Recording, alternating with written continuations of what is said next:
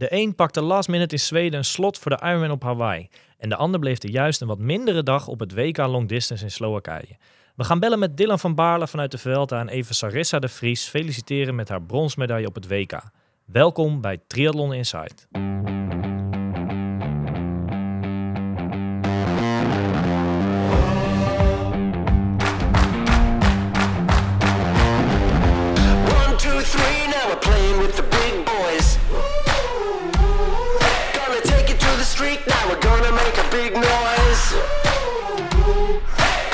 So high now we're rising up.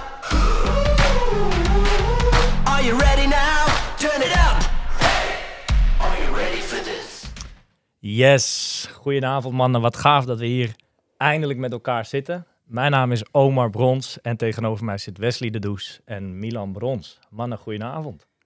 Goedenavond Omar, goedenavond Wesley. Ja, goedenavond. Eindelijk jongens.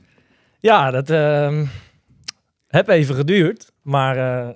Ja, daar zitten we allemaal. Wedstrijdplanningen van vooral jullie. Gooi de roet in het eten, maar daar zitten we.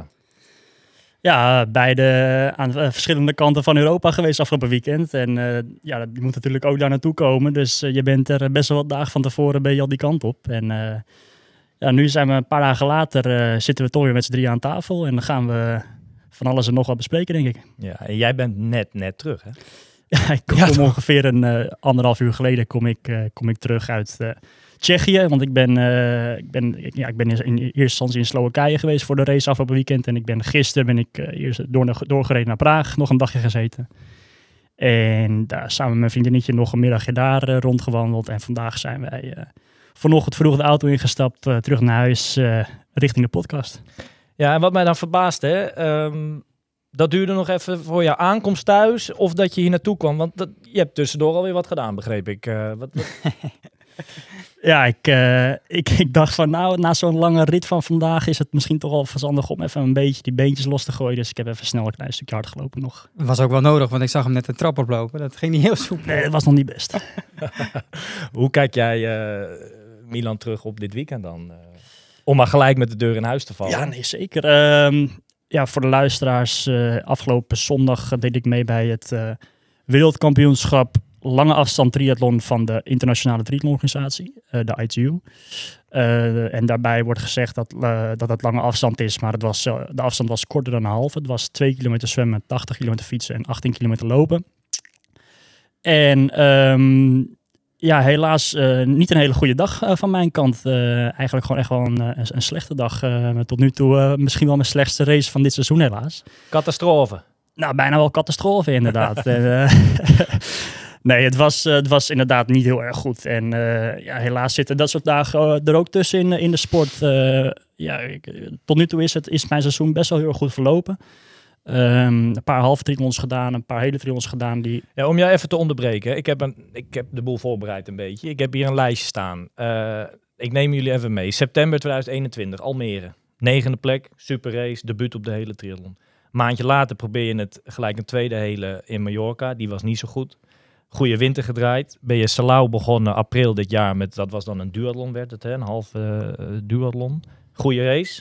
Een paar weken later Ironman Texas, goede race. Een paar weken later Brouwersdam, goede race. Een paar weken later Gerardsberg, goede race.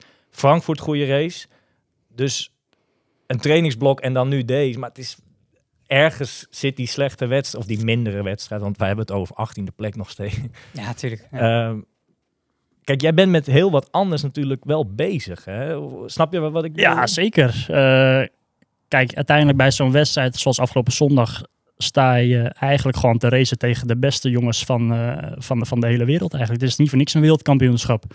En natuurlijk weet ik ook al dat de echte helemaal de wereldtoppers... dat die op de zaterdag hebben gereden bij de Collins Cup. Daar komen we straks wel even over, denk ik. Maar de jongens die daar eigenlijk ook soort van thuis horen... die ja, daar sta ik dan tegen te racen zoals zondag. En...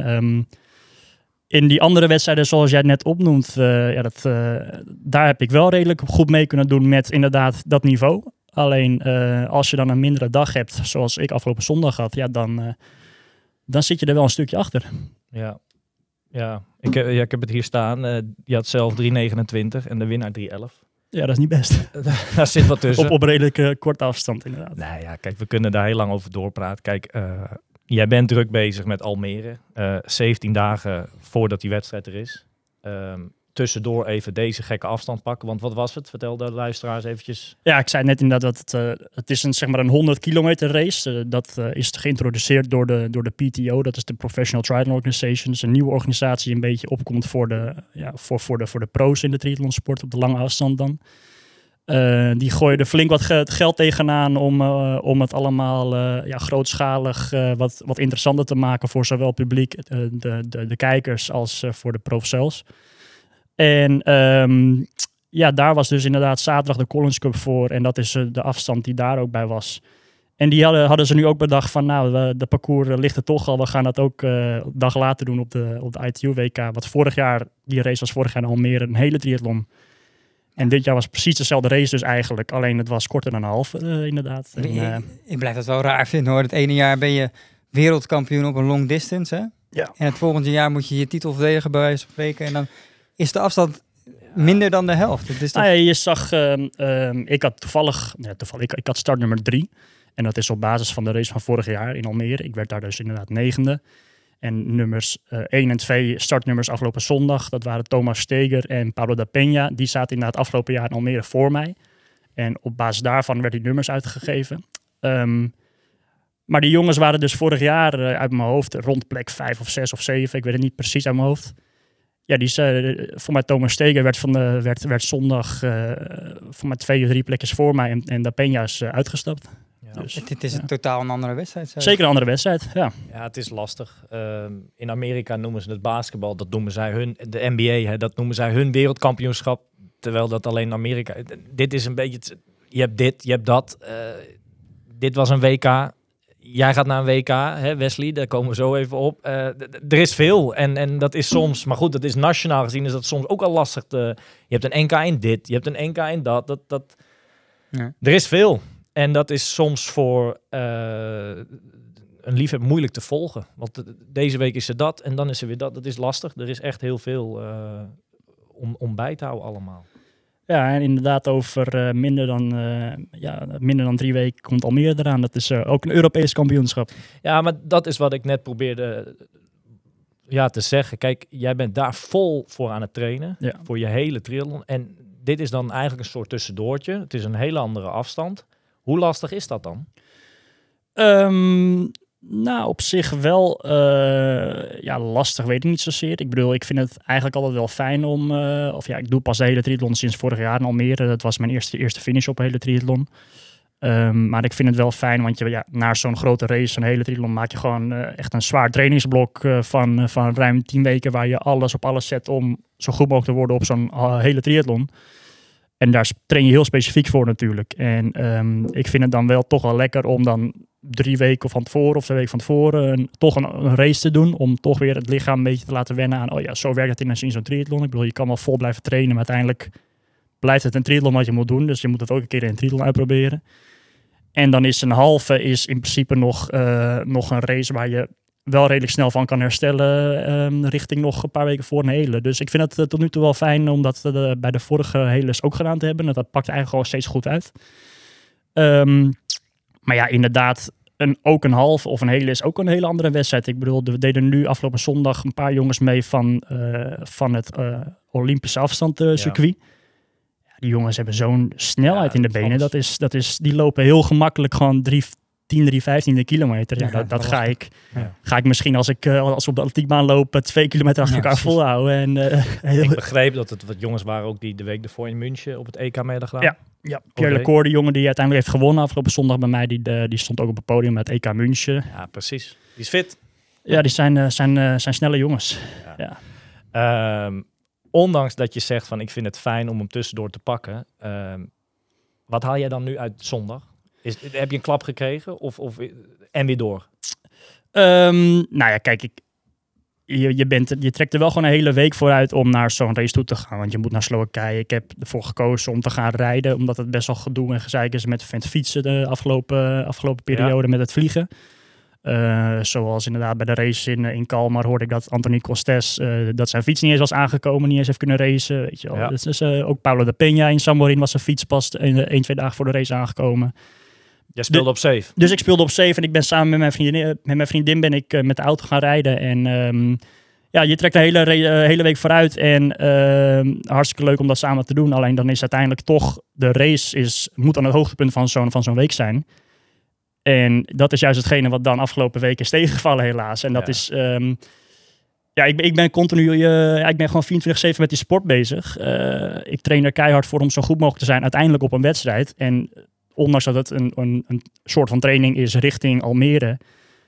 wil je wel zo goed mogelijk zijn op zo'n wedstrijddag. En afgelopen zondag kwam dat er niet uit. En ja, een hele zware tik is overdreven.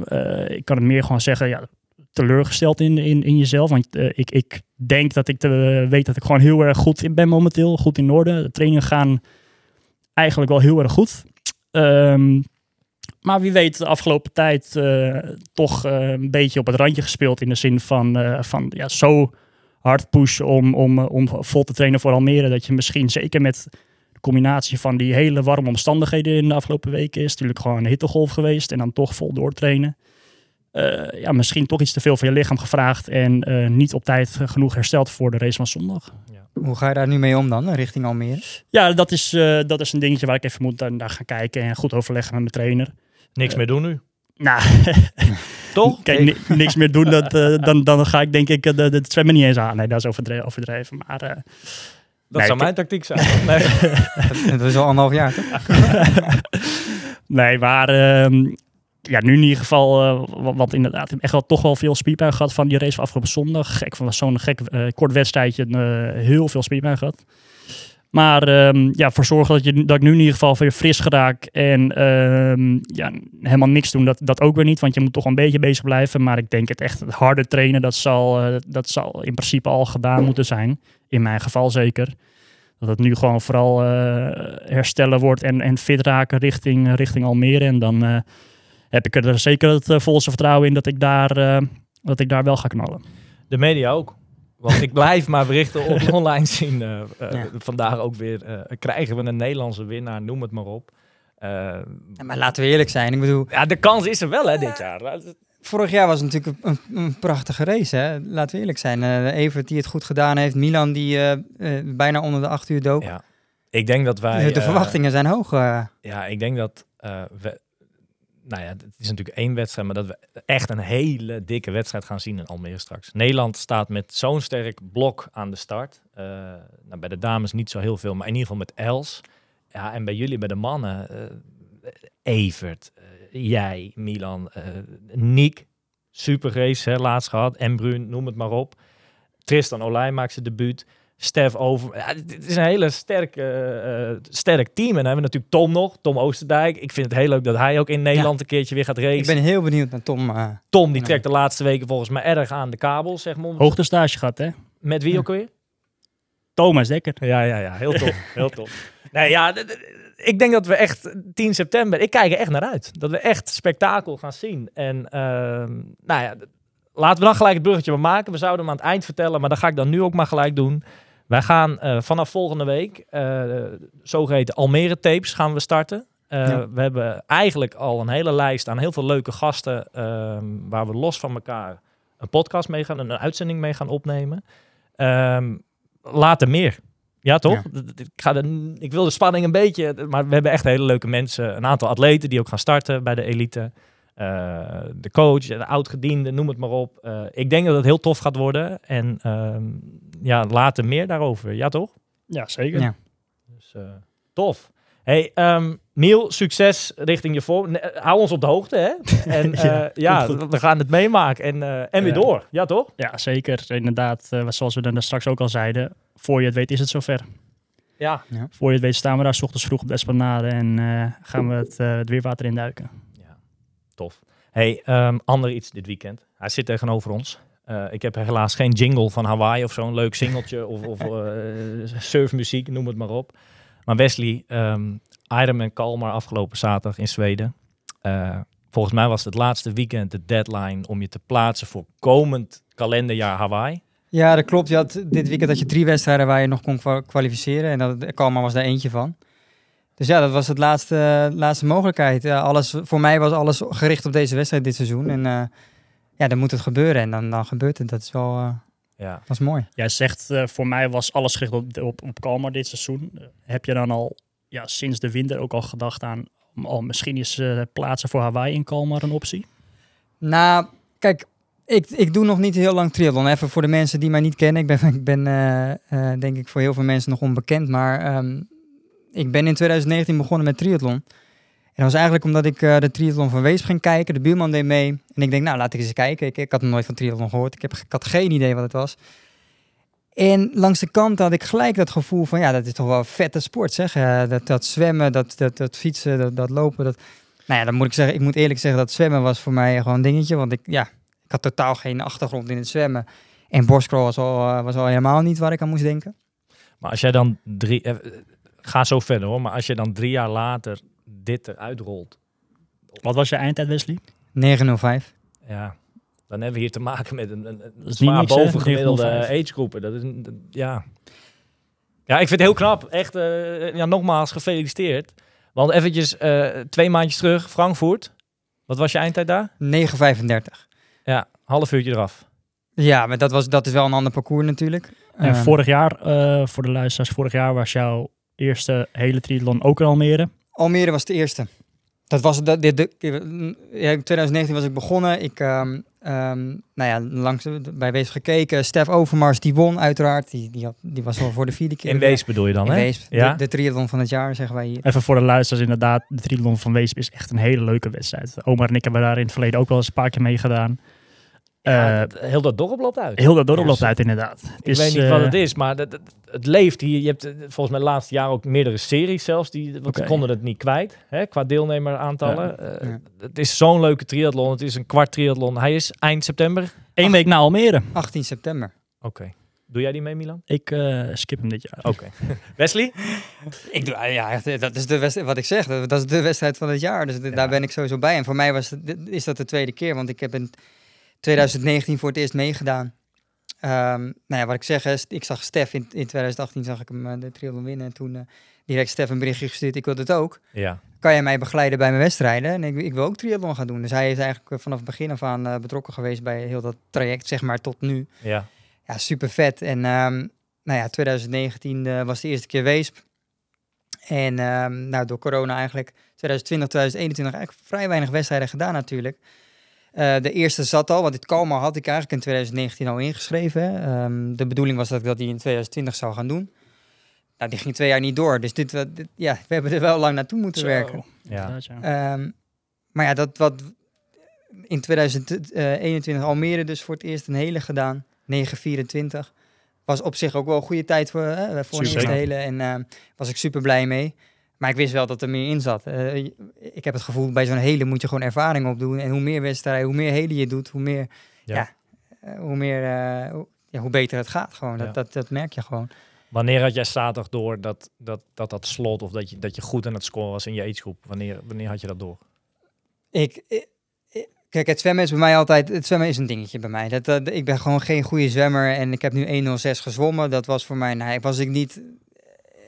was ik niet blij mee, maar ik was ook niet teleurgesteld. Ik denk voor mij is dat helemaal prima. Ik wist gewoon dat ik hard moest fietsen. Mijn doel was onder de 4:40 te fietsen. Nou, dat was 4:42 geworden.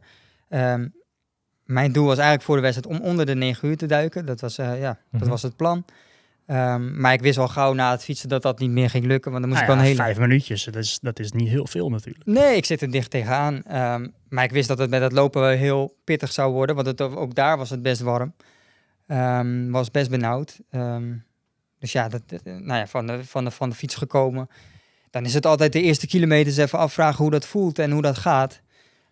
Vaak ga je veel te hard weg. Nou, ook dit keer de eerste 5 kilometer, 4:10 gemiddeld. Je kwam op een gegeven moment met Stef zelf te lopen ook, hè? Die race ook daar, hè? Ja, Stef, ik was daar samen met Stef en 3 andere trainingsmaatjes eigenlijk. Ja. We waren daar met z'n 4 zouden we die wedstrijd gaan doen. Ja. Stef was pro natuurlijk. Maar die had gewoon zijn dag niet. Het ging niet. En bij het fietsen zat hij stuk. En zag ik hem vervolgens in de wisselzone. En heeft hij vervolgens de eerste ronde met mij meegelopen. Want hij heeft echt even op jou gewacht ook. Ja, hij stond daar inderdaad en zag mij toen aankomen. En zei van, nou, zal ik de eerste ronde met jou meelopen? Nou, dat heeft hij gedaan. En dat is natuurlijk super fijn. De rondes, er waren 3 rondes van 14 kilometer. Dus dat zijn best forse rondes. Ja, dan is het wel fijn als je iemand bij je hebt. Ja. Dat was 1 ronde, want na die ronde stapte Stef uit. Ja, en denk een verstandige keuze richting Almere voor hem. Ja, dat denk ik ook. En... Hey. Ja, die 2 rondes uitgelopen. Eén kon vrij vlak lopen. Dus uiteindelijk een marathon van 3:12. En met die tijd 9:05 gaan. Hey, en uiteindelijk weet je, denk ik, pas de dag later of dat ticket er wel of niet in zit, toch? Ja, ik was uiteindelijk 9e in mijn acegroep met 9:05. Dus moet je nagaan, het niveau tegenwoordig, dat slaat gewoon nergens meer op. Hè? De eerste in mijn acegroep had 8:28. Zo. Ja, volgens mij, weet je, met die tijd 5 jaar geleden had je de Ironman gewonnen, bij wijze van spreken. Ja, bijna wel. Dus dat niveau, dat stijgt gewoon enorm. Dus je moet tegenwoordig gewoon echt onder de 9 uur duiken. Wil je in de top 5 komen, top 3. Ja. Dat is echt... Nou ja, kijk, aan de andere kant, daar is Hawaii natuurlijk ook voor bedoeld. Dat daar echt de top van de top in elke leeftijdscategorie bij elkaar komt. Toch? Ja. Toch? Ja. Er is afgelopen jaar wel eens gestrooid met slot. Dat is natuurlijk niet de bedoeling. Je moet hem wel echt verdienen, je slot. Ja. Ja. Ja, en dat is altijd... Kijk, in mijn acegroep waren 9 slots. Dus ik was 9e. Nou, dan heb je dat safe. Maar het moet ook, ik vind, hè, dat is mijn mening, dat het ook gerechtvaardigd moet zijn om naar Kona te mogen, zeg maar. Hè. En dat vond ik zelf wel. Ik denk van 9:05 mag ik naar Kona, ondanks dat ik misschien 9e Eastgroep ben geworden. Ja. Maar ja, op zondag was de ceremonie en in Kalmar werden ook extra slots gegeven. Dat werd een dag van tevoren werd dat bekendgemaakt. Extra slots. Nou, je ziet al dat Kona nu verdeeld wordt over 2 dagen. Hè? Ja. Dat de vrouwenrace op een donderdag is en de man op zaterdag. Ja, ik weet het. Het wordt wel allemaal wat minder, hoor, moet ik eerlijk zeggen. Hey Wesley, in hoeverre is het? Want hoe ver zitten we nu voor Hawaii? 8 weken? 7 weken. 7 weken voor Hawaii. En je bent je nu pas gekwalificeerd voor die race. Ja. Moet er nog een hoop geregeld worden. In hoeverre heb je daar naar gekeken? Hoe ver is het lastig om daar nu nog accommodatie voor te regelen? Je zegt net dit jaar voor het eerst de race over 2 dagen. De dames op een andere dag dan de mannen. Ja. En dat hebben ze gedaan omdat sinds de coronajaren zijn er zoveel slots al uitgegeven. Dat er nu gewoon een stuk meer atleten en begeleiding natuurlijk naar Hawaii toekomen. Wat ik heb gehoord is dat natuurlijk hetzelfde aantal accommodaties nog steeds daar zijn. Dus de vraag is een stukje hoger dan het aanbod ten opzichte van de afgelopen jaren. Prijzen gaan flink omhoog wat dat betreft. Heb je daar een beetje naar gekeken van of überhaupt nog iets te vinden valt? Ja, dat is lastig. Kijk, ik doe ook al het WK half hè, in St. George. Dat is 3 weken daarna? 3 weken daarna, die stond al. Dus wij zouden sowieso die kant op gaan richting St. George. Kijk, het is natuurlijk niet ideaal om 6 weken van tevoren gekwalificeerd te zijn voor Kona. Aan de andere kant, toen ik begon met triathlon was er maar één doel en dat is uiteindelijk op Hawaii komen. En als ik die mogelijkheid dan krijg, dan ga ik die met beide handen aanpakken. Ja. Alleen, ik heb een jong gezin, ik heb 3 jonge kinderen. 2 op school, die mogen gelukkig mee naar St. George. Daar hebben we extra verlof voor gekregen. En... het vetste zou zijn als ik dat met mijn gezin natuurlijk kan beleven. Hè. Dat is een hele belevenis om daar te zijn. En gelukkig, ik heb gisteren direct een mailtje naar school gestuurd. Ik zeg van, nou weet je, mogen mijn kinderen mee? Want ik wil dat gewoon met elkaar doen. Het verhaal even uitgelegd. Ja. Once in a lifetime, maar hopelijk ben je er nog vaker. Ja, tuurlijk. Maar goed. Daarover gesproken, hè? Ik heb horen... in de wandelgang gehoord dat jij je verblijven volgend jaar heb je al geboekt. Ja, toch? Ja, klopt, ja. Maar dat had ik voor die wedstrijd al gedaan. En dat is met 1 reden, dat is dat die prijzen gewoon achterlijk hoog zijn. En ik denk, als ik dat nou een jaar van tevoren boek, waarmee ik ook nog van tevoren kan annuleren, kan ik het altijd annuleren. Weet je. Maar het doel is altijd Kona geweest, dus dat moest ervan komen. Alleen is dan eigenlijk nu... omdat je hem volgend jaar al had geboekt, zeg maar, hè? Dat verblijven en alles. Speelde je eigenlijk alles op volgend jaar en heb je dan nu zoiets, oké, nu heb ik me geplaatst en ik neem hem dan maar, want stel dat het me nooit meer lukt, dan kan ik dat nooit accepteren. Is dat het een beetje dan ook nu? Nee, dat is het niet zozeer. Enerzijds is het toch wel praktisch, want ik ga toch die kant op. Ja. Hè? Het is de goede kant op. Ik ben daar sowieso 15 oktober in de buurt. Dus ja, daar kan ik hem... Het komt redelijk uit. In die zin goed uit. Alleen dan zit ik met die kinderen met school en dergelijke. Ja. Dat moet allemaal geregeld worden. Maar volgens mij gaat het goed komen. En kunnen we dat regelen. En wordt het gewoon een vette maand. Hè? Oktober wordt gewoon... Het is inderdaad nog zo'n 7-8 weken. Hebben we eigenlijk een idee... Of er een beetje veel Nederlands die kant op gaan dit jaar? Sterker nog, ik was zondag gekwalificeerd. En Bart Elderbos, dat is ook een Weesper... Die gaat ook naar Kona en die had mij gelijk toegevoegd in de Kona groep-app. Oh, er is zelfs een groep-app, joh. Ja, dus er zijn volgens mij inmiddels 45, dacht ik, die naar Kona gaan. Dus dat is worden daar leuke gifjes naar elkaar gestuurd? Dingetjes, leuke dingen? Of een rustige app? Is het een beetje uitdagen van ik heb al gezwommen en het is al 7 uur 's ochtends, zeg maar. Nee, daar gaat het tot nu toe weinig over. Het gaat meer over of de shitjes al geregeld zijn. Logistieke dingetjes, weet je wel. Leuk. Ja, het is superleuk om met elkaar daar naartoe te werken natuurlijk. Ja. Gaat dat heel gaaf aankomen voor jou dan? Ja, dat weet je, als je met triathlon te maken krijgt. En zeker voor mij was dat één doel en dat is Hawaï. En dat heb ik gehaald. Dus dat is eigenlijk, hè? Heb je hem wel heel snel gehaald dan al. Als je het zo even uitlegt, hè, 2019 en hoppatee, ja, en corona ook nog, hè. Dus er was ook bijna niks eventjes. En je hebt hem, best wel snel heb jij sprongen gemaakt. Kijk, in coronatijd waren er geen wedstrijden, maar Wesley is wel gaan blijven trainen natuurlijk in die jaren. Ja. Ik bedoel, hij is eigenlijk maar 1 jaar aan wedstrijdervaring, maar wel gewoon vol wezen trainen onder begeleiding van Stef natuurlijk. En die heeft hij gewoon op zak zitten natuurlijk. Ja. En je ziet het resultaat wat er nu uiteindelijk is. Maar goed, ik denk dat we er in de komende periode behoorlijk veel van gaan vertellen dan over Hawaï. En je voorbereidingen gaan we wel van meepakken natuurlijk de komende tijd. Wat je zegt inderdaad. Kijk, triathlon is een sport, je moet aan de bak. En daar weet oma alles van. Kijk, je moet 's ochtends je wekker zetten en... op pad gaan, die loopschoenen aandoen. En als je dat niet doet, en dat doe je 1 week niet, of je doet het 1 weekje niet, dan doe je de 2e week ook niet. En vervolgens. En zo ben je 1,5 jaar verder. Ja, want Omar inderdaad, om dan eventjes bij jou uit te komen inderdaad. Wat je net zegt, triathlonsport is wat dat betreft inderdaad een harde sport. Jij hebt van jongs af aan, samen met mij hebben we de triathlonsport samen doorlopen alle jeugdcategorietjes. En vanaf onze 20e, 21e zijn we een beetje gaan focussen op de halve triathlons. Hebben we erop de kans gekregen om redelijk snel tussen de pro-categorie mee te mogen gaan doen. En hebben we inmiddels sinds een jaar of 6, 7 best wel wat halves gedaan door heel Europa. Altijd samen.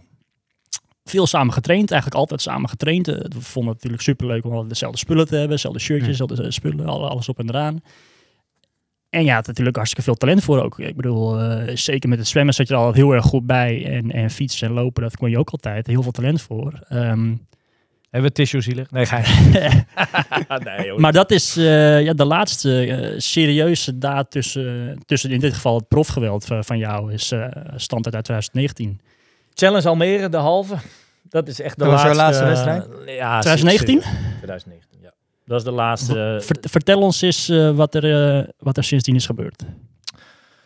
Want er zit voor de luisteraars zit hier naast mij een hele andere Omar dan uit 2019.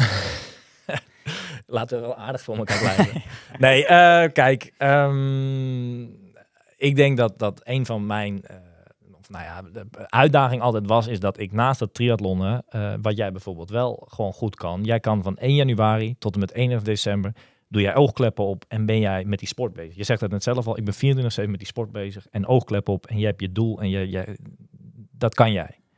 Ik ben daarin wel, ik noem het bijna helaas. Want ik vind dat wel jammer en moeilijk. Maar ik ben daarin anders, altijd geweest. Ik heb ook interesse in andere dingen gehad. Vond andere dingen daarnaast leuk. Met vrienden naar de film, weet ik veel. Heel veel op in een dag proppen. En die heel veel dingen in een dag proppen, dat heeft geen zin. Want je moet eigenlijk, als je het echt goed wil doen en serieus, moet je voornamelijk rond die trainingen, die staan op 1.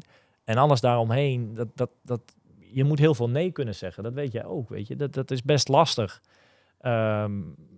Kijk, en wat is er gebeurd toen? Kijk, 2019 zaten wij allebei in een professioneel team.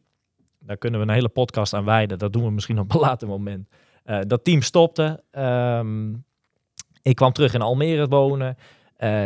Jij was toen net vertrokken naar Spanje, naar Girona. Begin 2020 inderdaad. Ja. 2020. En Ik had een heel erg een revanche gevoel, want 2019 was bij mij niet goed gegaan sportief. En ik was best wel aan het trainen weer. Ik had echt zoiets van, dit jaar wil ik er staan. We zaten niet meer in een team, we hadden bijna geen sponsoren. Dus opnieuw beginnen, om het maar zo te zeggen. Echt keihard getraind. Op een gegeven moment begon het echt te lopen.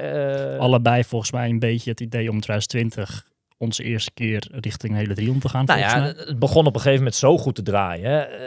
De trainingen. Ik kan me herinneren, met een groepje, met Peter Johan Dillo, hè, een triatleet uit Schagen, met Chen de Kooi uit Bloemendaal, samen heel veel gewoon getraind. En ik deed op een gegeven moment 200 kilometer ritten met die mannen. En daarna een 5 kilometertje gewoon rond de 17 minuten, alsof het niks is. Weet je. Ik was echt fit aan het raken. Dat was april, mei. Met het idee, die wedstrijden gaan los. Dat was al tijdens corona? Nou ja, dat was los aan het gaan. Ja. Dus wij dachten dat echt die wedstrijden eraan zaten te komen. Ik was me keihard aan het voorbereiden.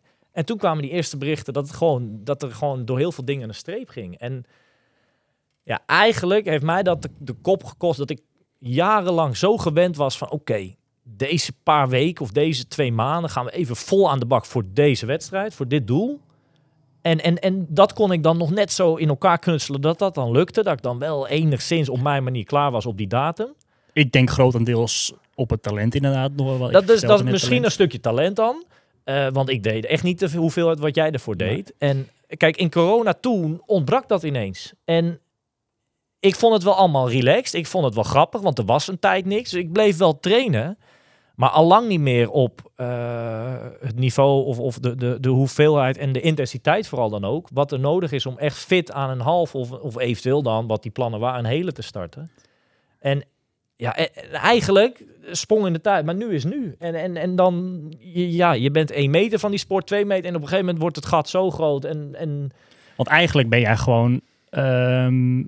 half of eind 2020 soort van gestopt met triathlon. Ja, maar...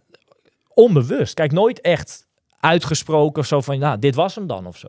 Weet je, het is zo gelopen en ik heb daar ook, nou, maar, hè, als we dan toch eerlijk zijn, echt wel heel veel moeite mee gehad, mee. Ik heb een hele, daar echt wel moeite mee gehad, zeker ook afgelopen winter. Want die passie die je jarenlang in die sport stopt, kijk, in mij zit nog te veel die topsporten. Ik kan niet even voor de leuk een rondje gaan fietsen nu of zo, weet je wel. Er zit gelijk weer... Er moet weer gemiddeld op Strava. Nou, dat zit er wel in, weet je. Ik heb vorig jaar nog 1 keer in oktober, na jouw hele, waar jij ook was, van Almere, zijn wij samen naar Mallorca geweest. Heb ik de halve van Mallorca gedaan als agegroeper voor het eerst. Ja, leuk. Het ging natuurlijk niet goed, want ik had niks getraind, weet je wel. 3 weken getraind, na bijna 2-3 maanden helemaal niks gedaan. Even een beetje. Kijk, en dan rolt er heus nog wel een degelijke race uit. Het lopen was niet maar het was nog wel oké. Maar ik kijk naar die finishtijd en ik denk dan alleen maar van, ja, weet je, dit kan alleen maar harder. En vroeger was alles beter. Hm. Nou ja, dat. En ik denk, als jij dat, zeg maar, zo'n nog niet op een leuke manier kan beleven, dat je daar gewoon dan maar van weg moet blijven. En vervolgens zijn we die winter in gedoken en heb ik gewoon bijna niks aangeraakt. Die fiets, weet je. Ja. Kijk, Omar, ik spreek wel eens met mensen en ik heb Milan daar ook over gesproken. En Milan zegt, weet je, Omar, die is beter dan dat ik ben. In beginsel, hè. Hij heeft meer talent in de sport. Alleen, hij doet er te weinig voor. Ja, en als ik jou spreek privé en het heb over triathlon, dan voel ik gewoon dat jij op dit moment totaal niet gelukkig bent. De tranen staan in je ogen als je zegt van de laatste wedstrijd was in 2020 en dit is wat het is. Nou, het zit heel diep en dat is ook niet even in 2 zinnen uit te doen. Maar kijk, ergens mis je gewoon heel erg dat leventje, om het maar zo te zeggen. Hè? Dat trainen richting wedstrijden, zoals Milan nu een hele week, nou jij zelf ook. Maar jij zegt dat dan nu, heel veel erin haken, dat je het mist. Maar in die afgelopen 1,5 of 2 jaar heb je eigenlijk alleen maar vanuit jezelf uitgesproken, ik mis het juist totaal niet. Ja, het is dubbel. Kijk, ik mis het. Aan de ene kant mis ik het niet. Maar ik denk dat ook, om dat vooral maar uit te spreken, dat ook een stukje... Begin je er zelf in te geloven. Nou ja, dat is ook een stukje stoer doen. Ja. Want diep van binnen mis je natuurlijk mis je het. Weet je, het is niet voor niks dat ik nu bij jullie ook erbij ben gaan zitten. Want dat is je passie. Dat heb je jarenlang gedaan en dat vind je leuk. En natuurlijk knaagt het dat zou ik net zo op het niveau waar jij nu zit, Milan, zou ik dat ook willen. Maar dat is gewoon heel ver weg. En dan op een gegeven moment, wat gebeurt er dan? Dan train je niks. Hè? Je doet 1 week niks, 2 weken niks. Je doet gewoon niks. Maar je blijft wel hetzelfde levensstijltje houden. En wat er dan gebeurt, is dat je gewoon wat zwaarder ook wordt. Weet je, hoe ik er nu bij loop, dat is niet wie ik echt ben. Daar ben ik niet gelukkig mee, nee. Wij hebben met z'n tweetjes, wanneer was het? Begin juli hebben wij samen triathlon de afscheidswedstrijd van Wim van der Broek gedaan met Holten. Ja. Heb ik jou een van mijn pakje van dit jaar gegeven. En hebben we lekker samen dat wedstrijdje gedaan. Ja. Mooie foto's trouwens. Nou ja, kijk. Je kon het pakje in. We hebben gelachen voor die start. Dat was ook alles mee. Nee, kijk, ik kan het allemaal hebben. Dat maakt me allemaal niet uit. Maar diep van binnen, als dan een paar dagen na zo'n race wat foto's online komen. Dat is natuurlijk... Dat kan natuurlijk niet. Kijk, het is natuurlijk een bijzondere wereld waarin we leven. Ik bedoel, iedereen zegt hoe en wat. En... tegenwoordig heb je best wel mensen die snel over de zeik raken over bepaalde dingen. Maar ook rondom zo'n wedstrijdje als dat, als jij dan toch in zo'n pakje loopt, waar alles zichtbaar is. Om even op terug te komen, dit jaar heb je ook uit het niks meegedaan met mij in Brouwersdam. Ja. En ben jij had je een triathlonpakje aan en ben jij gaan hardlopen, heb je een shirtje eroverheen gedaan. Absoluut, om niet echt wat zichtbaar te laten zien. Maar ook rondom dat soort wedstrijden. Er zijn gewoon toch al mensen uit de sport die jij ook al heel erg lang kent. Die zien jou in een heel anders dan dat zij van jou gewend zijn. Ja. En die hebben er dan, die zeggen er dan wat tegen jou over. Ja, dat zal best wel hard aankomen, denk ik. Nou ja, kijk, leuk is het sowieso niet. Alleen je bent er zelf bij geweest, weet je wel. Je weet zelf waar het aan ligt en waar het door komt. Kijk, ik denk dat het mens eigen is om bijvoorbeeld een eerste reactie... als iemand zo'n foto ziet of ons zag race in Holten, dat je denkt... Zo, wat is er met die jongen gebeurd? Die zit alleen maar bij de McDonald's, noem het maar op. Maar daar zit natuurlijk achter iedereen die er zo bij... In principe, hè, er zijn altijd uitzonderingen, maar daar zit natuurlijk veel meer achter. En ik ga nu niet even goed praten of wat dan ook, helemaal niet. Maar dat is wat Wesley net ook al zei. Een stuk ongelukkigheid waar ik zeg maar niet op de juiste manier tot dusver ben uitgekomen. En ik moet eerlijk zeggen, een paar dagen later kreeg ik van Marcel Gierman... de motivator. De motivator kreeg een heel lief en leuk berichtje met die foto dan van Holten. En die stuurde iets van, maar wat is hier gebeurd, joh? En ik ben ook bij hem thuis geweest, hij heeft me uitgenodigd. Nou ja, maar dat is logisch. Kijk, corona heeft... Nou ja, waarschijnlijk zullen meer mensen dat zeggen of denken, maar... Er zijn er niet veel die daar een soort van helpende hand aan bij uitreiken. Dat heeft Marcel blijkbaar nu eventjes wel gedaan. Ik ben bij Marcel thuis geweest. Ik heb hem lang gesproken. En hij was gewoon geïnteresseerd van... maar wat is daar gebeurd, man? Waarom... Hij heeft jou even gemotiveerd. Ja. Nou ja, we hebben een leuk gesprek gehad. En ik ga zeker af en toe eens met hem op pad. Ik woon vlak bij hem. Hè. Hij woont in Duiven. Ik woon in Arnhem. We hebben daar gewoon een gesprek gehad. Privé. Hè. Ik zal er verder niet... Hij heeft wel zijn mening ook gegeven. En het is ook... jammer dat het gewoon zo gelopen is. En het is nu aan mij. Kijk, ik vind het spelletje veel te leuk. Het wereldje ook. Ik heb nu een half jaar van de andere kant het werkende leven ingedoken. Hè? 5 dagen in de week, gewoon te werk. Noem het maar op. 9 tot 5? Nou ja, 9 tot 5:45, 6:30, heel de dag staan. Ik ben een half jaar lang bedrijfsleider geweest bij een hele grote speelgoedzaak in Arnhem. Hartstikke leuk. Ik hoopte daar echt mijn passie in te vinden die ik zeg maar bij het sport had, om dat dan hierin te stoppen. En ik heb een week terug een gesprek daar gehad en ben ik heel eerlijk geweest dat mijn contract loopt af en er moet dan een nieuwe komen. Ik heb daar een eerlijk gesprek gehouden van jongens, luister, dat nieuwe contract ga ik zelf niet aan, want het is hem niet. Weet je, hier vind ik het geluk of die passie, die vind ik hier ook niet in. En, het is ook moeilijk om dat wel uit te spreken tegen zulke mensen. Het zijn geen fijne situaties waar je in zit, denk ik. Ik bedoel, op een gegeven moment moet je, denk ik, wat je dan denk ik misschien nu wel hoopt te gaan doen. Dat je toch keuzes gaat maken wat je wel gelukkig gaat maken. Op een gegeven moment, je bent op zoek naar een stukje stabiliteit op een gegeven moment natuurlijk. Ook dat. En ik denk dat dit wel een beetje nog een soort dit is nou precies, denk ik, afgelopen winter is dat beruchte zwarte gat. En dat is heel cliché, want ik moest er altijd lacherig over doen. Maar ik zit, en nog steeds misschien, gewoon in dat beruchte zwarte gat. Zeg maar, je gaat 10 jaar lang voor die sport. Je doet daar in principe heel veel voor, hè. En het is dan klaar, onbewust. Je hebt dat nooit ook echt uitgesproken. Dus achter die keuze sta je ook niet helemaal. En je weet gewoon niet wat nu.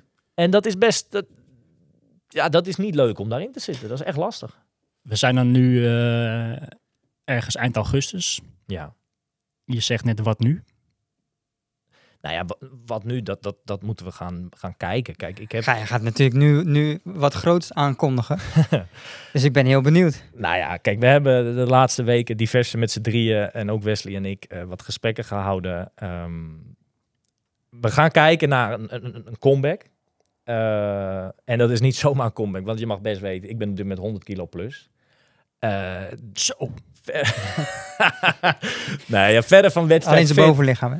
Nee, maar kijk, 100 kilo plus, dan komen er ook ineens andere dingen bij kijken. Dan ben je gewoon met lopen bijvoorbeeld. Ik heb al, maakt niet uit op een heel laag tempo heb ik bijvoorbeeld al last van mijn schenen, weet je wel. Dus dat zal enige vorm van een comeback. Want ik wil daar ook niet gelijk een label aan plakken van, hey Milan, volgend jaar pak ik jou weer. Dat is niet realistisch. Almeer's record, dat staat hè, sinds vorig jaar. Wat is het Almeer's record nu? 8:00:49. Nou, dat moet volgend jaar wel haalbaar zijn. Ja, dat ligt aan het fietsparcours natuurlijk. Dat is weer wat. Ja, volgend jaar is het 170 maar geloof ik. Oh, okay. Dus, nee, maar kijk, ik wil daar niet gelijk een label aan plakken van volgend jaar weer terug profniveau. We moeten het gaan kijken. Er is een comeback. We gaan het proberen. Maar het moet wel gaan allemaal. Snap je wat ik bedoel? Er moet eerst veel kilo af.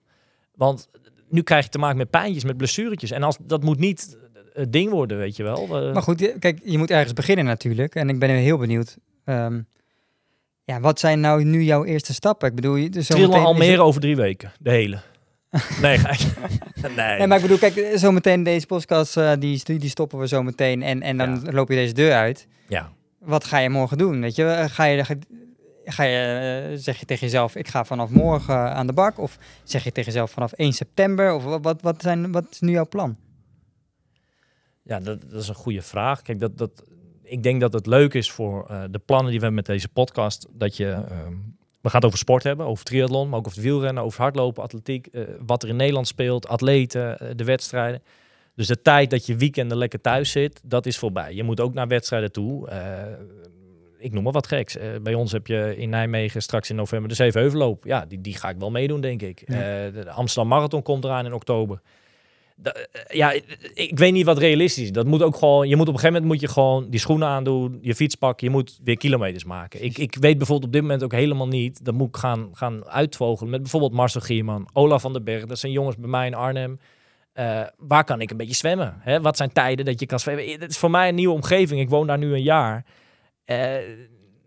Dat moet ik allemaal gaan uitvogelen. Maar wel, het begint bij 1 ding, is dat je het weer gaat doen. Ja. En dat is dan bij deze uitgesproken. We gaan het volgen. Ja. Dat is natuurlijk wel leuk. Dat wij... Kijk, de bedoeling is dat we deze podcast natuurlijk elke week gaan maken. Ja. We gaan dat natuurlijk volgen, hoe jij dat in dat traject gaat doen. Ja, ik zie het ook wel hè, als echt een soort... want ik heb echt een afstand ervan genomen. Ik zie dit wel als een soort laatste kans om er wel wat van te maken eventueel. En het zou ook zonde zijn, hè, want je hebt er gewoon talent voor. En weet je hoeveel mensen jaloers zijn met jouw talent? Dat is... Ja, het rare is dat je daar zelf nooit zo bij stilstaat of zo, weet je wel. Ja, pas nu, als je zeg maar er echt van afstapt, dat je denkt van ja, het is wel zonde. Weet je wel, het is wel zonde dat je het zo hebt laten gaan en dat je er zo ver van afstaat, terwijl dat altijd je ding was, weet je. Tuurlijk, ik heb vanochtend voor het rondje gelopen en een uurtje. 50 minuten op 5 minuten per kilometer, iets trager zelfs. En dan vind ik het leuk om gewoon eens even te proberen. Ik doe helemaal niet met schema's, wat dan ook nog. Maar even die laatste 10 minuten, even een beetje weer Junkie XL in dat oude ritme. Even een klein beetje gas. Ja, en dat lukt gewoon bijna nog helemaal niet. Dat niveau. Het zit er ergens, heel ver weg. Maar ik vraag zoveel van mijn lichaam dan nu al, omdat... Maar dat is niet zo gek natuurlijk. Massa is kassa, hè? Ja. Ja, vergelijk je mij nou met Peter Gillis? Nee, ik zeg gewoon niks. Oké. Nou ja. Interessant om te gaan volgen. We gaan ernaar kijken. Ik als broer van... vind het afgelopen jaren wel jammer hoe het inderdaad... er van buitenaf, hoe jij erbij liep. Inderdaad, van, ja, je zag gewoon van alles dat je niet helemaal lekker in je vel zat, niet gelukkig was. En ik hoop dat we er op deze manier gaan proberen om dat weer te gaan verbeteren. Denk ik. Dus, dit gaat een interessant project worden. En we gaan het bekijken. Maar dat ligt bij mij... Kijk, jij kan het zeggen, Wesley kan het zeggen, weet ik veel wie kan het zeggen. Maar je moet het uiteindelijk zelf doen. Ja, en, zeker waar. Dat is triathlon. En ja, we gaan het zien. Man, om terug te komen op waar we eigenlijk mee zijn gestart. Afgelopen weekend was inderdaad het WK van de lange afstand van de ITU. Ja. Dat was op zondag. Op zaterdag was de Collins Cup. Dus ik was daar in Šamorín en de hele week heb ik daar gewoon wereldtoppers rond zien lopen. Ik kwam een keertje bij het zwembad, toen waren toevallig de Noren aan het zwemmen, Bloemenveld en iedereen. Ja. Ik was samen met een Zuid-Afrikaan, Jamie Riddle, een hele leuke gast. Ben ik even wezen fietsen en toen kwamen we die Noor ook tegen. Toen zijn zij gestopt. Zijn ze van, ja, kom met ons mee rijden. Is dat een beetje dat wereldje, die atleet, is dat ons kent ons? Die jongens ken jij eigenlijk helemaal niet. Nou, die jongens ken ik niet persoonlijk, zeker niet. Ik bedoel, zij komen van de korte afstand. Een goede vriend van ons, Jorik van Echtom, die kent hun wel goed. Ja. Is zelfs met hun op trainingskamp geweest een keertje op hoogstage. Maar inderdaad, veel van die jongens die ken je langzaam inderdaad op een gegeven moment wel een beetje, weet je wel. En dan raak je toch een beetje aan de klets met elkaar. En dat is toch wel heel erg tof dat je een beetje met die gasten in contact raakt. En zeker die Noren, dat is zo'n hoog niveau. En dat zijn echt gewoon de beste gasten van de wereld. Ja, die volg je bij alle wedstrijden op social media. En vervolgens lopen die daar gewoon lekker rond. En dat is gewoon wel tof, weet je. Het zijn ook gewoon gasten van onze leeftijd. En die lopen ook alleen maar de hele dag door te kutten. Ik bedoel, toen ik even een kortje met hem heb gefietst, dat was de dag voor hun race. Dat was op vrijdag. Ja. Ja, ik was samen met Jamie lekker rustig aan het rijden. Zij zei, kom mee. Nou, die gasten waren alleen maar aan het pushen. Kom op, we gaan rijden, En we waren een beetje gas aan het inhalen. Waren ze alleen maar schreeuwen, go, kom op. Dan hebben we het over 1 dag voor de race. Heb je over 1 dag voor de race, doen ze echt gewoon even wat ze willen. Gewoon Gustav ging even vol aan om ons proberen eraf te rijden. Weet je. Ze lopen echt gewoon te kutten, die gasten. Je ziet gewoon duidelijk dat die jongens zoveel lol hebben in wat ze doen. Ik denk dat... Maar even, dat is het ook. Zeker, vind je het niet leuk? Vind je het niet leuk elke dag? Of opbreekt op een gegeven moment die lol, dan gaat het hem ook niet worden natuurlijk. Nee, je ziet het bij hun heel erg terugkomen. Dat staat echt gewoon vooral... Tuurlijk, ze hebben gewoon schema's. Ik bedoel, de broer van Gustav, die liep daar alleen maar rond met jullie moeten dit doen en dat doen. Ja.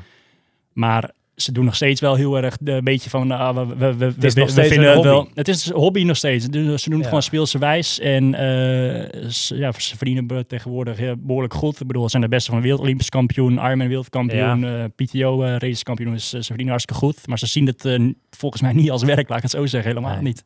Ja, dat is toch mooi. En het is wel heel erg tof dat die gasten daar ook lekker rondliepen. En de dames natuurlijk. Ik bedoel, Flora Duffy, al die dames. En Sarissa natuurlijk. Ja, om daar nu op terug door te gaan spelen. Zondag heb ik gerezen, maar bij de dames deed Sarissa de Vries mee. Ja, en niet zo'n beetje ook. Hè? En niet zo'n beetje ook, inderdaad. Goh, niet normaal, hè. Ja, want jij was er bij de mannen, Sarissa bij de dames. Dat was het ook, hè? Qua Nederlands wil je? Qua elite-atleten, noem ik het zo eventjes. Ja, qua elite-atleten van de Nederlanders waren wij met z'n tweeën. Ja. Waarom waren er zo weinig? Geen idee. Geen idee. Ik denk dat het misschien een combinatie van en gekke afstand is. Ja. Almere hier aankomt. Veel van de jongens die zijn bezig voor Almere. Er zijn andere wedstrijden nog. Evert doet bijvoorbeeld komende zondag mee in Selomzee, half Ironman. Oké, tof. Er zijn gewoon meer wedstrijden. Wij waren dus lekker met z'n tweeën. Ik sprak Sarissa de dag voor de race, sprak ik haar eventjes bij het zwemmen. Zij was vorig jaar natuurlijk... Zij is echt wereldtop, hè? Inmiddels. Ja. Dat toch al een hele tijd. Ja. Nou ja, en dat ga ik dan ook wel even vragen. Het is voor de buitenwereld zie je te vaak... heb ik het idee dat zij niet heel bekend is of zo. In de zin van... Ja. Ze is ook heel bescheiden, hè? Ze is heel bescheiden. Je hoort niet heel veel van haar. Maar zij is vorig jaar gewoon wereldkampioen geworden, hè? In dat opzicht vind ik het echt wel jammer dat zij niet meedoet in Almere, hè? Want je zou natuurlijk een hele vette battle hebben met Els. Ja. Dat was de afgelopen jaren natuurlijk ook niet. Ja, dat is wel jammer. Ja, we gaan er straks, denk ik... We kunnen heel lang over Sarissa gaan praten, maar het is altijd leuker om iemand erbij te... Zullen we er gewoon bij halen? Dan gaan we er lekker bellen. Dan gaan we er nu opbellen en dan ga je... Jij houdt je vraag met Els. En Milan, waarom is Sarissa de Vries nog geen... naam van... En waarom is zij nog niet die wereld... Inderdaad, ze is heel goed... Maar ga je aan menig iemand vragen van, hey, noem eens een paar top, dan zullen ze misschien Sarissa niet opnoemen. En waar ligt dat inderdaad aan? Dat is inderdaad wel een interessante vraag. Ik zeg, laten we lekker gaan bellen. Oké, dan gaan we er nu opbellen. Ik ben heel benieuwd, mannen.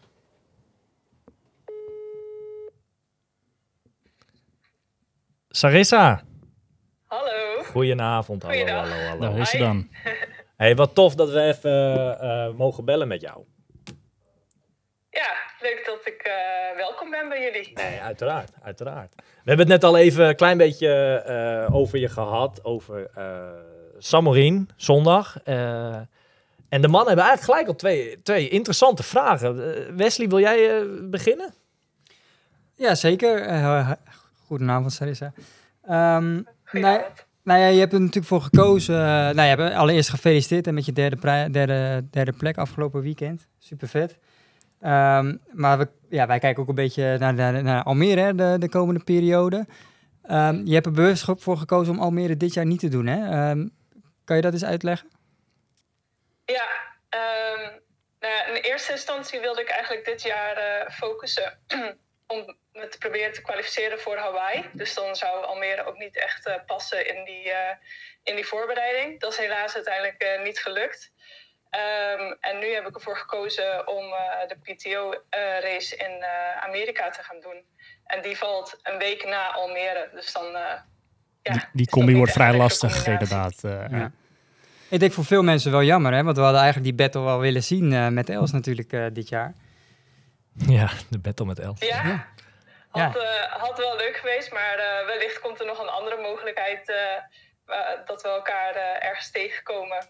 Want Sarissa, heb jij ooit wel eens tegen haar geraced? Of is dat echt, gaan we dan heel lang terug in de tijd tegen Els Visser? Ja, wat ik me kan herinneren, dat is een race in 2018, het NK halve. Dus dat is wel echt al lange tijd geleden, ja. Oké, tof. Ja. Sarissa, de PTO-race in Texas, dat is dezelfde afstand als die wij afgelopen zondag hebben gedaan in Šamorín. Volgens mij ligt die afstand jou wel, of niet? Wat zei je? Volgens mij ligt die afstand jou wel, of niet? Want afgelopen zondag ging het wel heel erg goed. Ja, ik vond het eigenlijk echt wel een leuke afstand. In Šamorín was ik ook weer misselijk geworden. En na de race, ik denk echt binnen 5 minuten na de finish ook moeten overgeven. Dus ik denk in mijn geval, als het een halve was geweest en het was een half uur langer geduurd, dan had ik die derde plek niet vast kunnen houden. Dus... ik loop al een tijdje met die maagproblemen. En ik denk eigenlijk dat de PTO-afstand dan misschien net kort genoeg is om het dan vol te houden, zeg maar. Ja, want even voor de luisteraars. Afgelopen zondag is Sarissa derde geworden op het WK inderdaad. WK lange afstand. Het was dan inderdaad de 200 kilometer race waar we het al eerder over hebben gehad. Ik vind het een mooie kleurmedaille. Brons. Dat vind ik een mooie kleur inderdaad. Ja. Maar je wordt... wel grappig, want ik heb nu vorig jaar dan in Almere goud gewonnen. Ja. Onder de World Triathlon vlag dan, zeg maar. En 10 jaar geleden op het WK onder 23 zilver. Oh, kijk aan. En nu dan brons. Wow. Kijk, heb je ze in principe allemaal binnen inderdaad. Precies. Hey, maar jij wordt inderdaad dan derde. Achter 2... wereldtoppers. Lucie Charles, dat is misschien wel gewoon top 3 dames van de hele wereld. Die komt natuurlijk net terug van een blessure, maar die was ongekend goed. Tweede wordt Emma Plant Brown. Heeft ook onwijs veel halves gewonnen. En jij wordt dan gewoon derde. Ja. Dat is een hele op het podium te staan. Ja, maar niet alleen op het podium gestaan, want je hebt niet alleen maar een beetje in je eentje geraced. Je hebt gewoon echt serieus tegen en met hun geraced. Want even voor de luisteraar, op een gegeven moment, het was een heen en weer fietsparcours inderdaad. Hè? Dus toen ik op mijn terugweg zat, wij moesten 10 minuten eerder starten dan jullie. Toen ik op mijn terugweg zat, ben ik jullie tegengekomen. En jij fietste gewoon samen met Lucie op een gegeven moment.